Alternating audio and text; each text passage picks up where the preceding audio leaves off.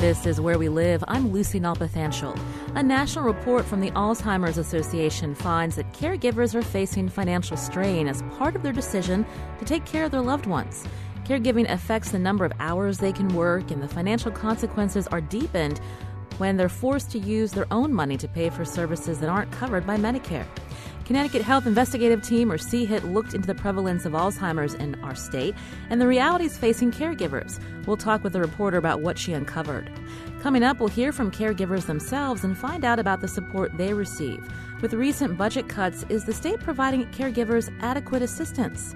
And later, we'll talk with a cognitive neuroscientist about ways caregivers can fulfill their role without negatively impacting their own health.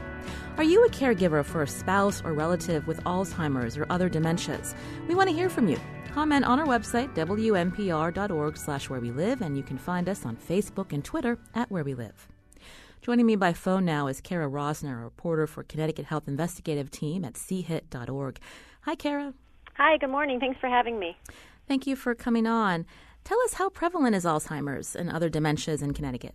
In Connecticut, it's actually more prevalent than almost every other state in the country. Um, a recent study by the Centers for Medicare and Medicaid Services found that just under 12%, 11.9% of Medicare beneficiaries in Connecticut have Alzheimer's or another form of dementia, and only Texas, which came in at 12% even, had a higher percentage than Connecticut does. And with our older population, so anyone um, 65 and older um, is considered in that target range for Alzheimer's? Yep, exactly. And actually, that's one of the key reasons why experts think that Connecticut has such a high prevalence is because of our aging population. About a year ago, in July 2015, the census estimated that 16% of the state's population is age 65 or older, which, as you mentioned, is kind of the key demographic that um, Alzheimer's and dementia is impacting. Um, so, who cares for the majority of them? Are they in nursing homes or other long ter- long-term care facilities, or are they uh, cared for by mostly caregivers at home? What I have found in my reporting is that uh, there are a decent number, especially in the later stages, who need, if not in-home care, they're in a getting facility based care, but a lot of people are really trying to care for their loved ones at home as much as possible, both to keep them, you know, actively engaged in their typical daily life, and also to save some expenses because um, the the cost of in home and facility based care is just really astronomical for a lot of families. Let's talk about the cost because your recent story um, uncovered that you know for people that are dependent on Medicare, yep. um, oftentimes there are treatments and services that aren't covered. Can you talk about that? Yeah, exactly. Medicare covers a lot of fees pertaining to doctor's visits and some hospitalizations, depending what it's for. But a lot of the really big ticket costs, including that home-based health care, if someone's in a facility, those are all coming out of caregivers and families' pockets. And then there's also a lot of extra costs that people don't realize. Um, you know, paying for adult diapers when patients become incontinent, getting paying for transportation if it's needed to get them to and from a lot of doctor's appointments and treatments. There's also a financial toll a lot of families take because I spoke to some caregivers who had to stop working or reduce their hours in work to take care of a loved one. So, in addition to shelling out a lot of these expenses out of pocket, there's also a decrease in income that just kind of compounds you know the financial strain that these people are under. Kara, has that been the trend in recent years? Because we hear so often that you know Alzheimer's, the, the number of people diagnosed with Alzheimer's or other dementias will only increase um, in in future years. You know why um, why is there not more assistance to pay for that care? When you think about the caregivers who are at home, they're not getting paid for taking care of their loved ones. Right. Um, they're saving the government a lot of money when they're not in a facility. So, I mean, what's been the trend? Yeah, exactly. And you know, when you mentioned just to t- touch briefly on the um, increase in the number of patients that's predicted, currently there are about 74,000 people in Connecticut who have Alzheimer's, but that number is expected to go up to 80,000 by 2020. And for those 74,000 people in the state who have the disease, there are about 177,000 people in Connecticut caring for them, providing, you know, as you alluded to, 202 million hours of unpaid care on top of what they're paying for in facilities um, a, a person, woman that I spoke to at um, Quinnipiac University, who really follows the healthcare industry closely, says a lot of the problem is just the way that Medicare is structured and funded. Um, it's Medicaid, actually, and not Medicare, that covers some of the expenses for people who qualify for facility-based care and home-based care. And as the woman I spoke to at Quinnipiac School of Business said, you essentially have to be a pauper to qualify for Medicaid the way that it's structured. So a lot of people are kind of, you know, above that income threshold to qualify for the help and unfortunately just left to foot the bill on their own, which can be really costly. I mean, according to Alzheimer's Association, the cost for long-term care services they average, you know, two hundred and twenty dollars a day for a semi-private room in a nursing home, and that's more than eighty thousand dollars a year just for the facility care alone. So it's really a huge burden on a lot of people. I'm speaking with Kara Rosner. She's a reporter for Connecticut Health Investigative Team at chit.org. She did a recent story about um, the prevalence of Alzheimer's in our state and how often uh, people that are on Medicare, if a caregiver, such as their loved one, is taking care of them at home, there's a lot of expenses that that caregiver um, also has to shoulder. Can we talk a little bit about the, the person that you profiled in your story, Kara, um, this woman that was taking care of her spouse? Yes, Patricia Lowe of Ridgefield, um, who is wonderful to talk to and very passionate about this issue. And she's been caring for her 80 year old husband, Frank, who was diagnosed in 2010. Um, and she really worries about the expenses that they're going to have to face. They, they have decided a couple years ago, he, she's caring for him in their home. And they decided, I think a little over two years ago, to forego the medications and a lot of the doctor's visits he was doing and instead opted for more holistic treatments, which they feel like has made a real difference. Uh, and she really credits them making that decision with saving them money in the short term. But she says she attends support groups for Alzheimer's caregivers and she knows what's coming down the pipeline and expenses are only going to increase and really worries they've blown through their nest egg that they had spent years saving up uh, he's no longer working. She's not working. Her full job is really just caring for him. So it's been a tough time for them. Um, can we talk a little bit more about um, how it all works, uh, Kara, in terms of, of, of, the assets that people have? And so, um, again, if they're not um, you know, I guess the word you used was pauper. Um, oftentimes, you know, people want to keep their house, right? So they spend yeah. their whole life working, they pay off their home, they hope that asset can go on to their children.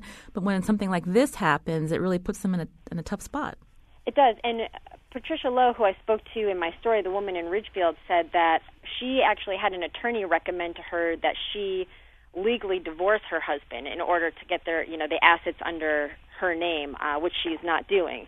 But you know, it just goes to show kind of the extremes people are forced to go to in terms of, you know, I've heard of people moving assets into their children's name or into their um, spouse's name just to kind of get their own income level to a place where they can qualify for Medicaid and some of the additional financial help. And that almost takes a lot of uh, future planning. So I know that the government um, often does a look back for so many years. And so, depending on if somebody um, is diagnosed recently and they just haven't thought about it, um, often you know their, their assets can't be transferred over as easily. Um, so they you know they may end up losing um, some of those assets. Yep, exactly. When I spoke to the Alzheimer's Association, they also said there is a a slight but emerging trend of more and more people being diagnosed in Connecticut and nationally, even at a slightly younger age. So, you know, I also spoke to a woman whose husband was diagnosed when he was right around 50. Um, so, you know, no one ever really foresees or expects something like this coming, but it can be you can be even more unprepared if you or your spouse is younger than the typical age group that this usually affects. I want to take a call. Uh, Claudio is calling from West Hartford. Claudio, you're on Where We Live. Good morning. How are you? I'm well. Uh, thanks for having this discussion today. It's so important. I uh, work with many caregivers across the state as uh, an advocacy director for AARP, and uh, mm-hmm. we've seen this firsthand how the struggle of family caregivers who want to provide for their loved ones uh, and do so at home. So I just wanted to share with your callers today and, and your listeners at home uh, a couple resources that AARP has. Uh, one is aarp.org slash caregiving, and it's a go-to hub that provides some helpful tips, resources, information, and guides on how to go through the journey of caregiving and how to do it step by step and ask the right questions and make the plans that often relieve some of the anxiety. And um, the other thing I would mention is, in addition to the cost, uh, sometimes there's really a stress around the proper training. So we're asking family caregivers more and more to do a lot of the medical and nursing tasks that they may be uncomfortable or unable uh, to have the experience and background to do. So we were really pleased to work uh, with bipartisan group of legislators in Connecticut last year to get the CARE Act passed. And the CARE Act does a couple things.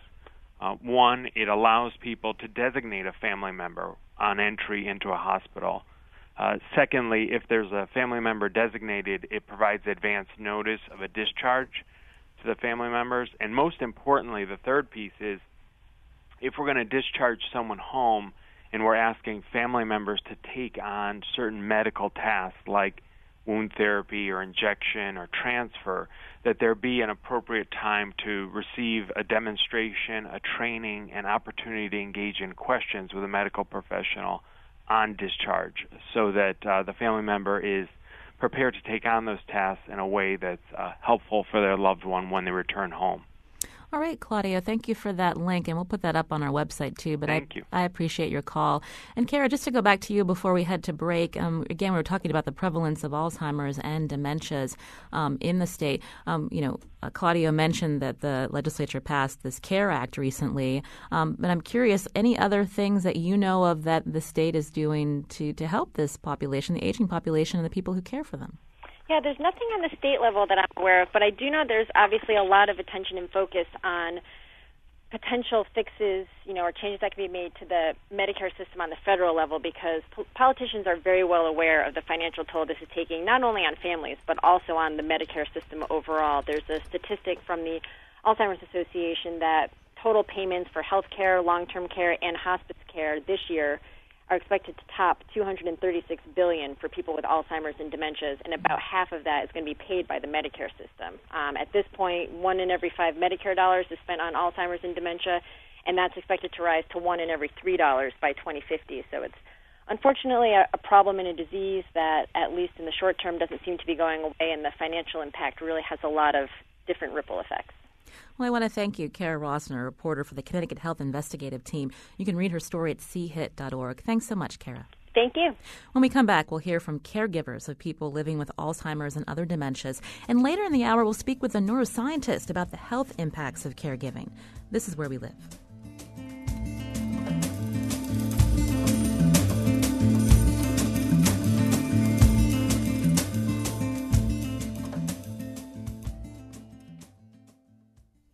This is Where We Live. I'm Lucy Nalpathanchel. We're talking about Alzheimer's and other dementias. It's a cruel disease, seeing your loved one robbed of his or her memory, among other health conditions.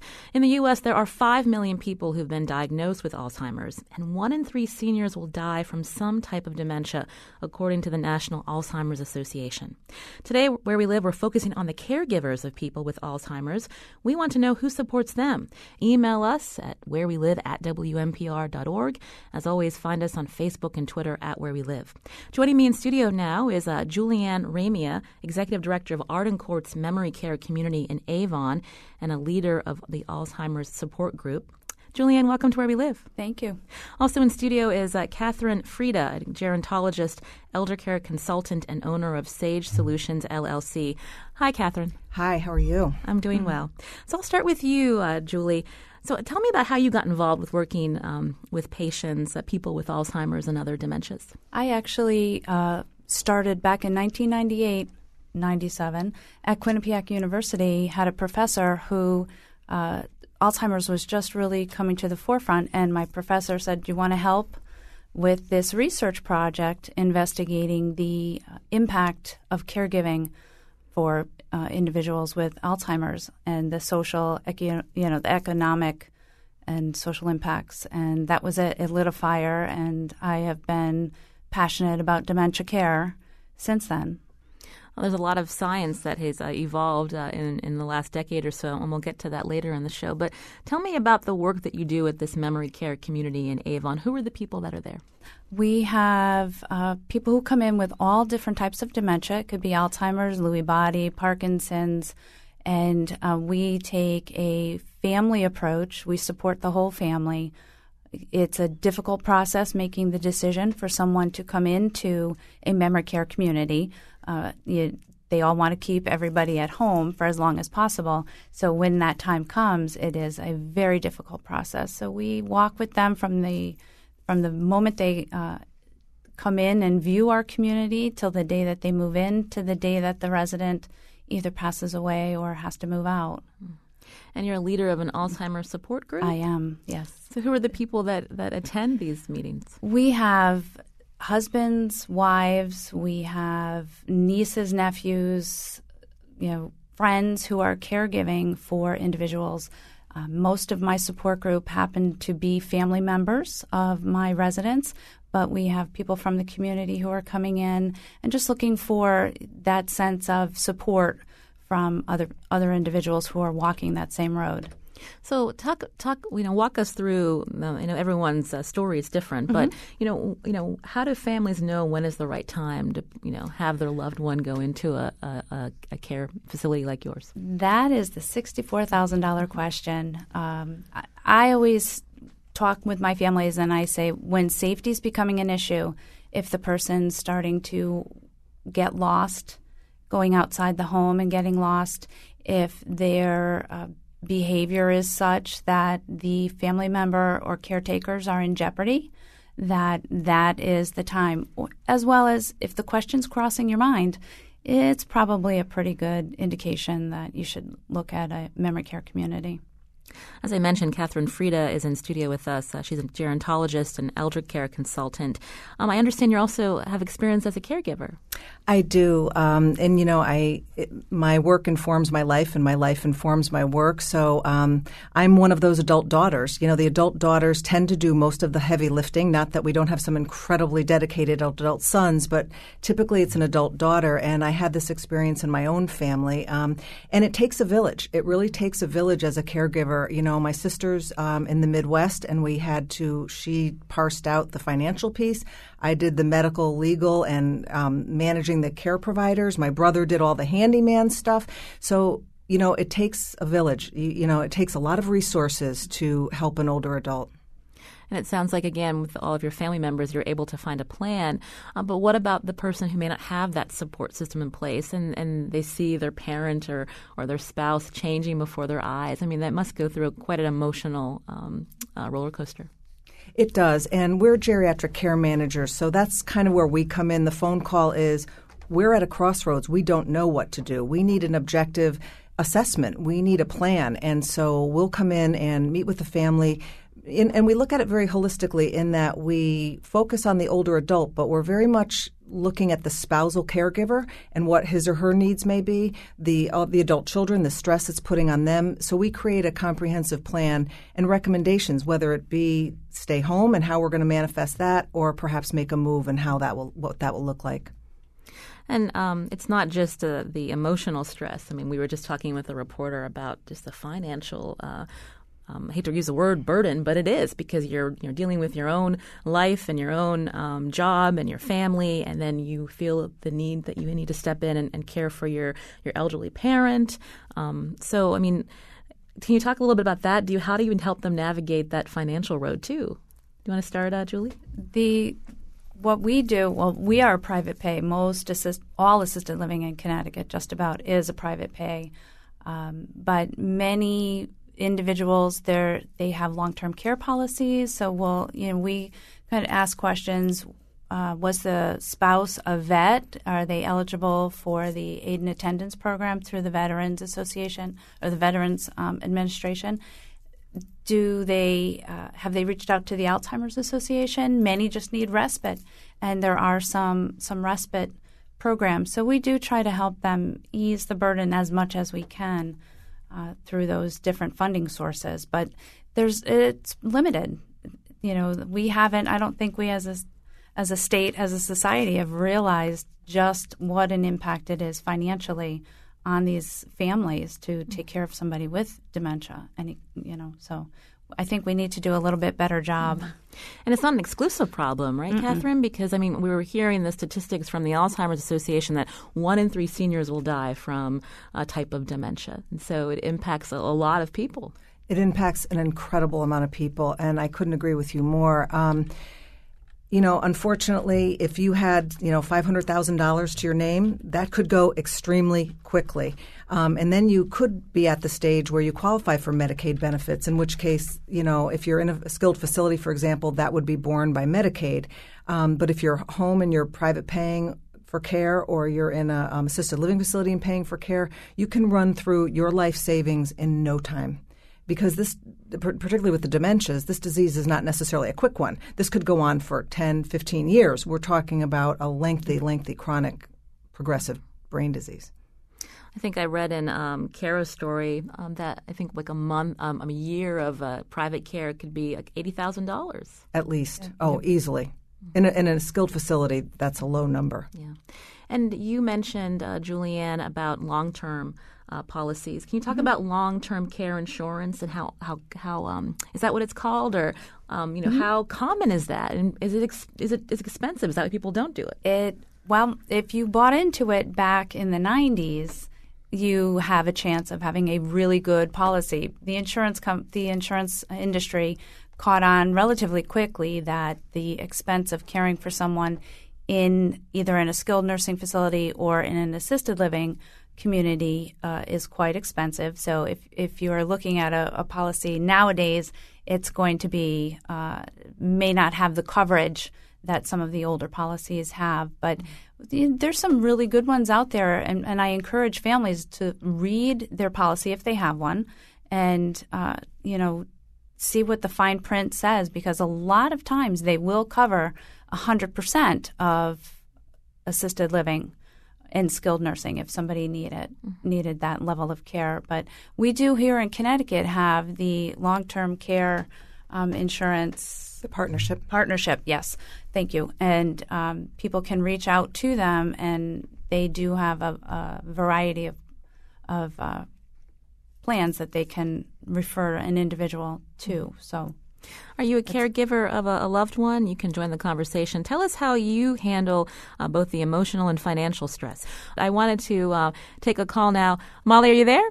I am. Okay. Yes. Okay. Molly, from Connecticut Community Care Inc., and it says that you've been a caretaker for both parents. Tell us about that yes, journey. I'm the president of Connecticut Community Care Incorporated, and I left your listeners think that I'm only talking the talk. I also walked the walk. I cared for my 103 year old dad and 93 year old mom, both of whom had dementia, at home until they died. Um, and so I, I deep understanding of these issues.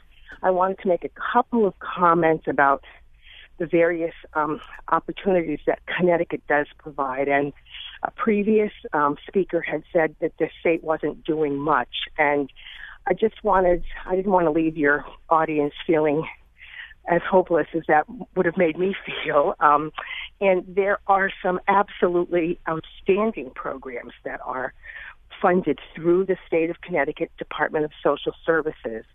Um, your listeners would need to know the words the Connecticut Home Care Program. Okay. That, that's pretty simple, the Connecticut Home Care Program. And that is a program that helps elders to stay in their homes as long as possible and avoid institutionalization as long as that's what they and their loved ones want, is for them to stay at home. There are literally 14,000 people in Connecticut who are on the Connecticut Home Care Program now. Not all of them have dementia, many of them do.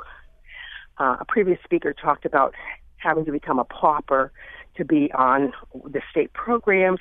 Um, while there are situations where it certainly feels that way, I would also want to say that there are, um, in, in some of these very specialized programs like the Connecticut Home Care Program, there are some different income and asset requirements than there are for the traditional Medicaid programs. And so I would really advise that your listeners um, find out about those programs in the event that their loved one might be eligible. Right, and the Molly. other thing I just wanted to assure your listeners, mm-hmm. there was a conversation in the beginning about people having to give up their homes, and I know Lucy, you were saying um, that it was it was it was a sad thing when families thought they were going to be able to leave their home as part of their legacy to their children.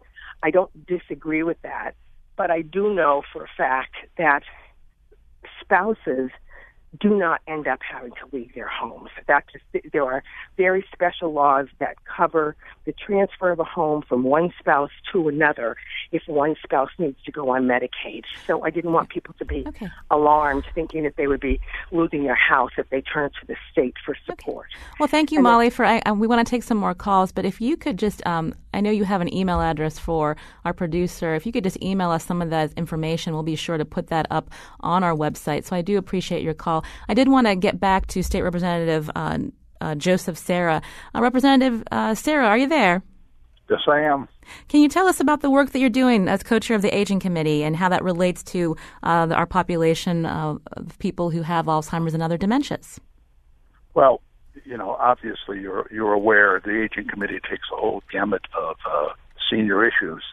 Uh, in terms of uh, what our main goal is, we call it aging in place. We're trying to keep seniors in their home as long as possible before they have to seek some other alternative care. Uh, so that's the, the bottom line for uh, at least the philosophy the state of Connecticut has embraced. Representative Serra, I'm sorry. I think a lot of people may not know what the Aging Committee does. Could you tell us about the work that you do?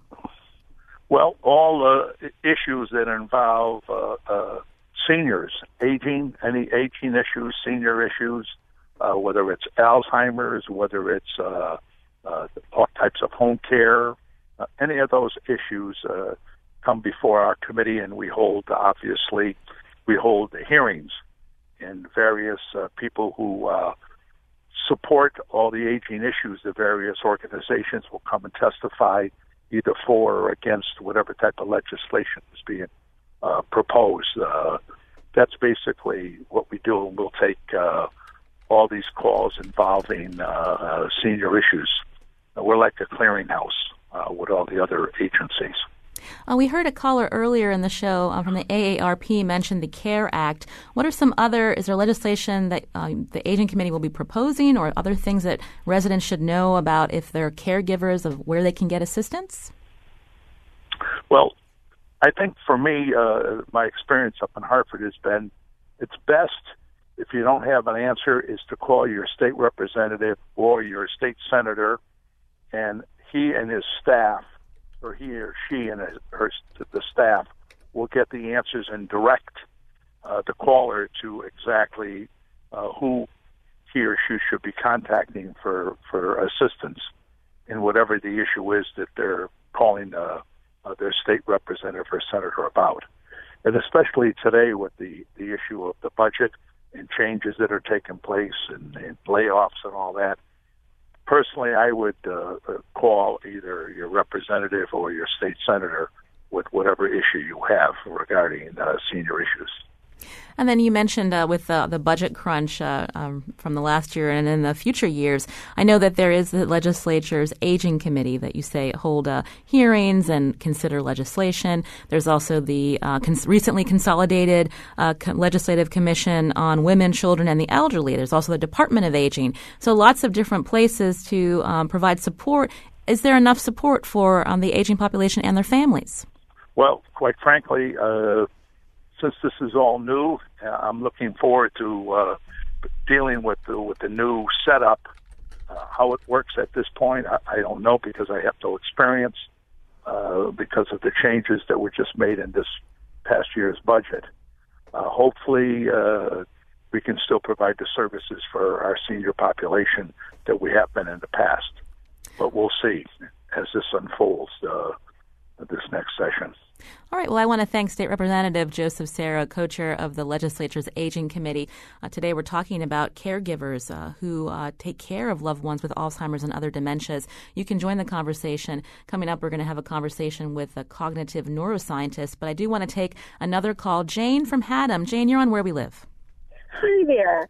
I'm calling because my mom, she's 89. She has mild dementia, but physically she's not able to get around really well. I sold my business in California to come out here and take care of my mom. She was in her home for a while. I kept asking, what are the programs? She made too much money. Mm-hmm. Then I got her into a beautiful assisted living facility where I had to sell her house to supplement her uh, income that she was getting. She is a former state employee her whole life.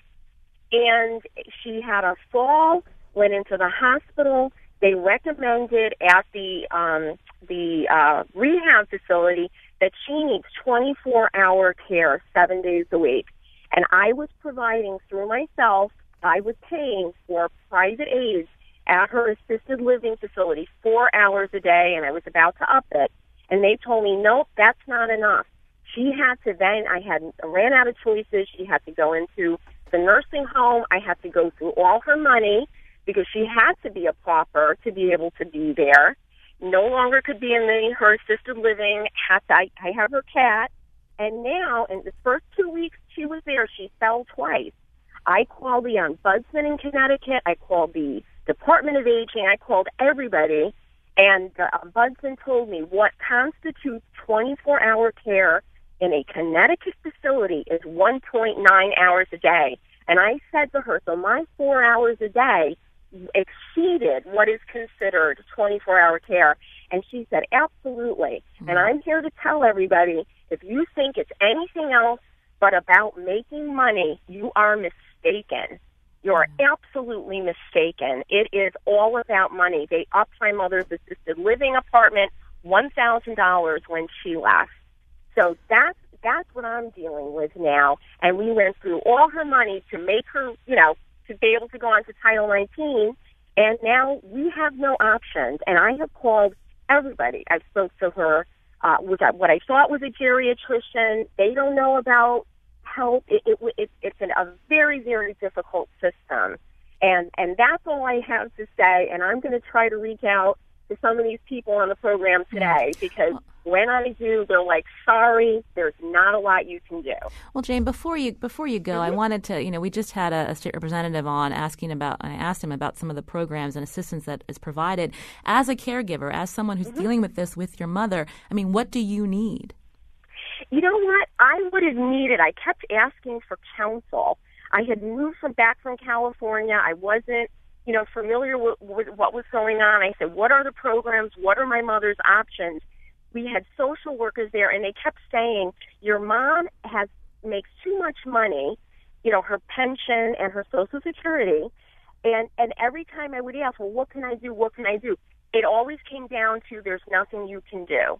Mm. And honestly, that is the truth. They said you have to go through, you have to, they call it paying down, getting rid of all her money. So my mother, who worked for the welfare department from the time she got out of high school, I'm sorry, I'm getting emotional, all the way, you know, till she retired, worked and saved, and we just had to go through all her money. Nothing, there's no house for anybody. We had to spend down all her money, and now she's in a nursing home where she gets, you know, 1.9 hours a day with an aide. And by the way, the aides, they make maybe 10 or $12 an hour I was paying our private aid twenty five dollars an hour, and and they they keep their costs down in these nursing homes by not paying the aides a lot and not having a lot of aides in there because they are about making money. Well, I want to thank you, thank you for calling, Jane, and uh, you know, I, I, wish you good luck, and I want you to stay. I want you to just continue um, listening because I want to ask uh, our two guests in studio about your story. Um, Catherine, I saw you, um, you know, nodding your head when you heard um, Jane's story about her mom and falling in, in, in the in the nursing facility. I mean, how can someone like Jane and other caregivers get the help they need where they don't feel like they're, you know, sacrificing um, so much? There are just no easy answers, unfortunately. Um, one thing I do want to add, and germane to this, is that um, a good elder law attorney is worth their weight in gold. Um, in this, you know, in Jane's case, maybe she didn't have time to do some of the planning, but um, very often their counsel, even if they're not going to make um, productive planning steps because it might not fit into the, the time frame, their advice can be um, it's, it's just golden. It's just golden. So I really encourage people to seek out an elder law attorney. Um, you know, Jane's in a tough spot. Uh, advocacy for her mom, unfortunately, she's probably going to have to be the one to be hands on in the facility, watching out. It's the squeaky wheel kind of thing. Um, when when the staff knows that someone's really there and observing and advocating, things t- tend to get done in a more timely manner. This is Where We Live. I'm Lucy Nalpathanchil. We're speaking about caregivers uh, of, of those who have Alzheimer's and other dementias. We're getting a few calls. We just want to ask you to, to be patient. We'll get to you, and we're going to get to a break now. When we come back, we'll hear from a caregiver again and from a researcher at Emory University who studies Alzheimer's and the impact on caregivers. This is Where We Live.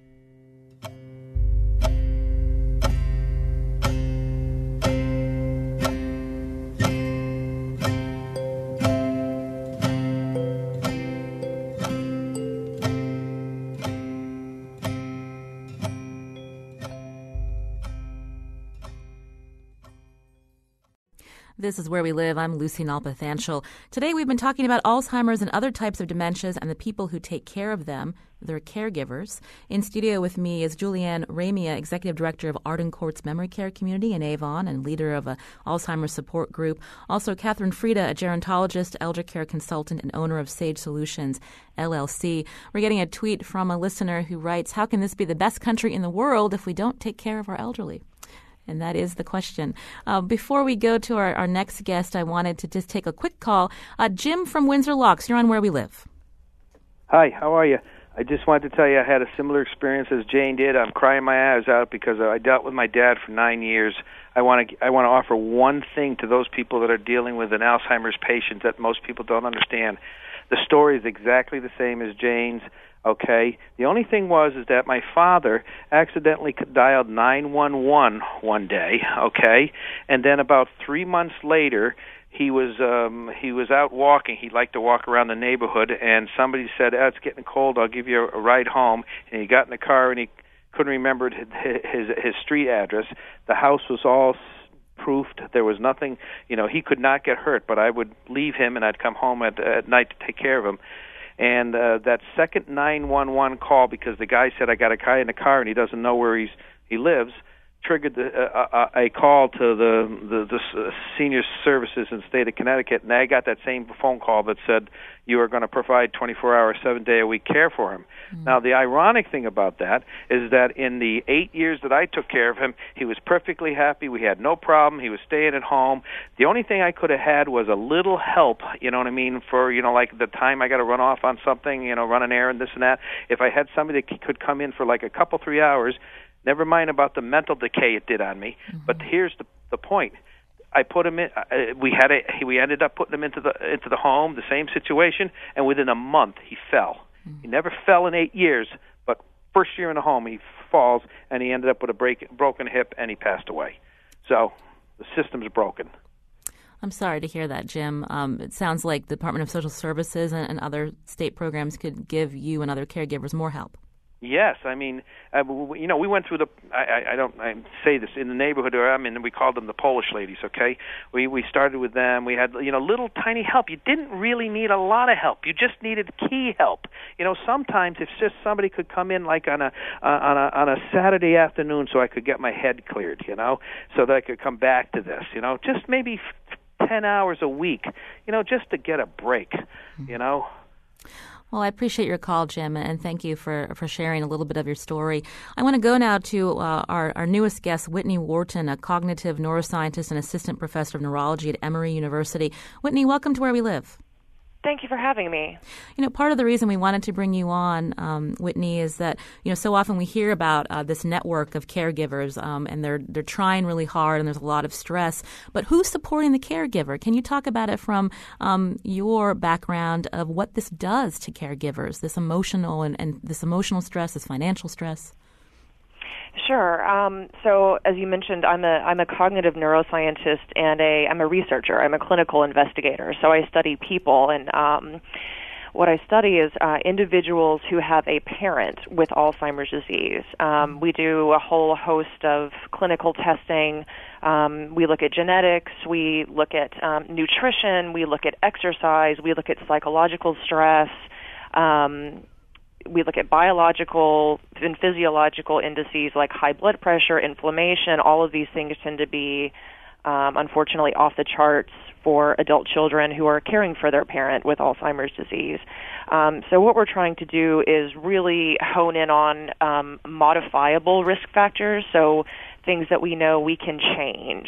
So we can change, you know, easily blood pressure. We can give information about nutrition, exercise, hopefully try to alleviate stress um, through programs uh, such as those that were that were discussed earlier in the program, um, and really, you know, just giving the caregivers a voice to be able to um, you know, express their feelings, you know, tell them that it's okay to ask for help. Um, but clinically, we we try to look at uh, because unfortunately we don't yet have a cure for Alzheimer's. We try to look at these early biological markers and see who goes on to develop Alzheimer's themselves and who mm-hmm. doesn't. Because unfortunately, there's a large genetic um, contribution to to Alzheimer's, and people who have a parent are more at risk for the disease themselves. So they're the ones that are taking care of their parents with Alzheimer's and other dementia, but if they're not taking care of themselves, that will then negatively impact them even further beyond just being predisposed to Alzheimer's. Could it could there be more early onset Alzheimer's? No, actually, there's um, you know there's there's a large um, population of literature showing that um, people who have a parent, um, particularly a mother with Alzheimer's disease, are more likely, not just genetically, but more likely for some unknown, maybe biological etiology, to go on to develop Alzheimer's. Um, what I specifically study is the vascular contribution, so high blood pressure, diabetes, cholesterol um, all of these things. But you know, these things are caused not just by genetics, but mm-hmm. these things are caused by lifestyle. And if you're a caregiver for someone with Alzheimer's disease, you don't have time to exercise. You know, you're not worried about your nutrition. You don't go to the doctor regularly. Um, you don't have time to, you know, kind of step away, as as the gentleman said who who just called in last. Um, you know, he doesn't have time to run an errand, let alone kind of step aside and say, okay, what am I going to do for myself? and we really don't know what the long-term psychological and um, physiological effects of caregiving result in. Um, but it's for sure probably high blood pressure, high cholesterol, um, high levels of inflammation. All of these things are caused by you know th- these behavioral daily activities that unfortunately, um, if you don't have respite, are are nothing new, you know, for your caregivers listening. Uh, Whitney, I saw a statistic that 64% of caregivers die before the person with dementia does.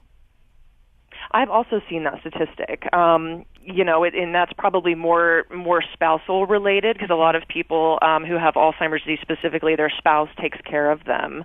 Um, but for the adult children, you know, like I said, because we don't have a cure, I'm, we're trying to go further and further um, and prevent Alzheimer's disease before we have to cure it. So we're interested in kind of these early middle age changes and seeing if there is a either lifestyle or um, you know pharmaceutical intervention that we can um, we can give them during middle age, which is the time that we know the neuropathology, uh, you know, the brain changes of Alzheimer's actually begins, which is middle age. Mm. And advice for caregivers, you know, ways that they can stay healthy? Sure. Um, you know, number one, I would say make sure, I mean, during middle age, particularly for women, this is a time of our life when um, you know our blood pressure is going to increase. Um, there's lots of stuff going on with our body during during the menopausal transition. Um, if you have a high blood pressure, make sure that those levels are in check.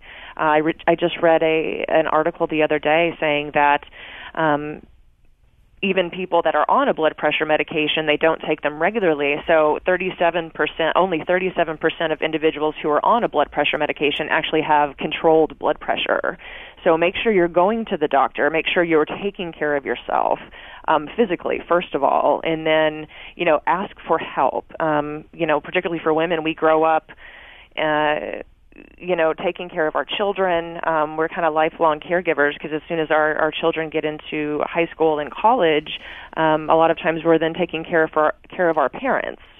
So if you're not taking care of yourself and making sure that you ask for help from neighbors, from your community. Don't be afraid. You know, um, there are services out there, but also just to friends and family members. If you need three hours, you know, try to find something that you can do to run your errands, but also just to have time to do anything for yourself, whether that's go to church, um, take a walk, go to yoga. I mean, anything um, that you can do to kind of center yourself and, and take a break. Because it's also good for the care recipient. It's also good for your parent to get away from you for a little bit because the just the dynamic of the caregiver care recipient you know parent child dynamic changes. And that's that that in itself is very stressful. I want to take a quick call. Uh, lisa from meriden. Lisa you're on where we live. Um, hi. Um, my name is lisa. Lisa uh, i'm actually an elder law attorney in new haven. And i just wanted to correct a couple of the things that were said earlier about people being having too much income or earning too much to get the benefit of certain programs. Um, I would say that the programs right now they're really complicated, and it's it's important to try to get um, information, really detailed information from somebody who's knowledgeable. But the the important takeaway piece is that for the Medicaid program, and even for other programs that are not strictly Title 19, that are part of the Connecticut Home Care Program, which can provide those extra hours of care on all different types of situations for people. Um, there is a mechanism to deal with the problem of having too much income, and it's called a pooled trust. And I have an article. If you Googled what the heck is a pooled trust, you would get it explained to you. basically, it's it's kind of a, a legal tweak that the state is fine with that allows you to ha- set up this trust, and the extra income goes into the trust, and then the person qualifies for any of the programs that are based that are restricted that might be restricted if your income is too high. So um, so that's one very important thing. The other thing is there's so many different tools people can use. They can get a reverse mortgage to try to get some more money for care, and having that money won't even count against you for these mm-hmm. programs. It's just that you know the devil is in the details. They, people really need to at an early point get information, um, not just from the state, which I think sometimes oversimplifies. Try to find, I would really say, you know, not to be self-serving, find some elder law attorney that has experience in it.